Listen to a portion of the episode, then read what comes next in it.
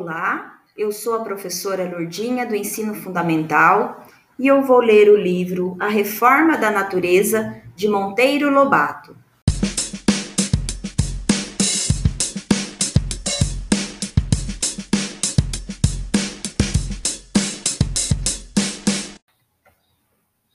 Capítulo 13 Os Estudos Ninguém soube o que os dois fizeram durante dias e dias que lá passaram a examinar o interior das formigas e a descobrir-lhes as glândulas.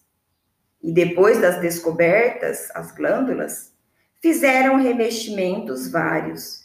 Empastelavam umas, misturavam outras, ou enxertavam as glândulas de uma formiga nas de outras, para dobrar a força pela maior parte, as pobres saúvas não resistiram à operação. Mas, com os aperfeiçoamentos da técnica do Visconde, muitas começaram a salvar-se. E depois de operadas, eram postas num, num pastinho, fora do oco, com água para beber e ervilhas para se divertirem. Depois chegou a vez de uma minhoca, que foi reglandulada, como dizia o Visconde e, por fim, operaram uma centopeia, esse esquisito bichinho que tem 100 pernas.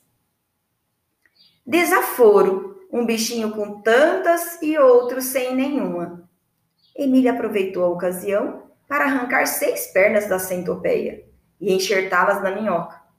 Estavam nisso quando sobreveio uma semana inteira de chuva, durante a qual os dois sabiozinhos não puderam sair de casa. Assim, porém, que o tempo endireitou, correram para lá, mas com grande desapontamento viram os cercados vazios. Todos os operados tinham fugido. Depois que se cansaram de operar formigas, iniciaram experiências nos grilos e tiveram de fazer outro pastinho para os grilos operados. Um dia, Emília entrou no laboratório com uma pulga. Hoje, Visconde, a novidade vai ser esta pulga. Vamos fazer nela um enxerto de tireoide de formiga e pituitária de grilo. Há de dar qualquer coisa interessante. E fizeram a operação. Massada! exclamou Emília. Tanta trabalheira para um resultado zero. A maldita enxurrada levou daqui todos os nossos pacientes. O trabalho da ciência é penoso, minha cara disse o Visconde. Cumpre recomeçar. Os verdadeiros sábios nunca desistem das suas, das suas empresas. Mas Emília, já enjoada daquele destripamento e enxertamento de bichinhos, desistiu. Para mim chega. Passou. Vou agora ajudar Pedrinho ao aeroplano sem motor que ele está construindo. Imagine que gostosura, Visconde, dar voos por esses céus sem nenhum motor e atormentar os ouvidos da gente com aquele horrível barulho. Pois eu vou refazer todas as experiências, disse o abnegado endocrinologista. Endocrinologista é o nome dos sábios que estudam as glândulas do corpo.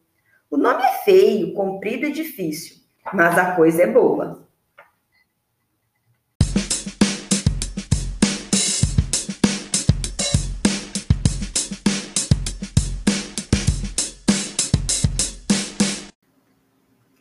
Acompanhem essa leitura nos próximos episódios.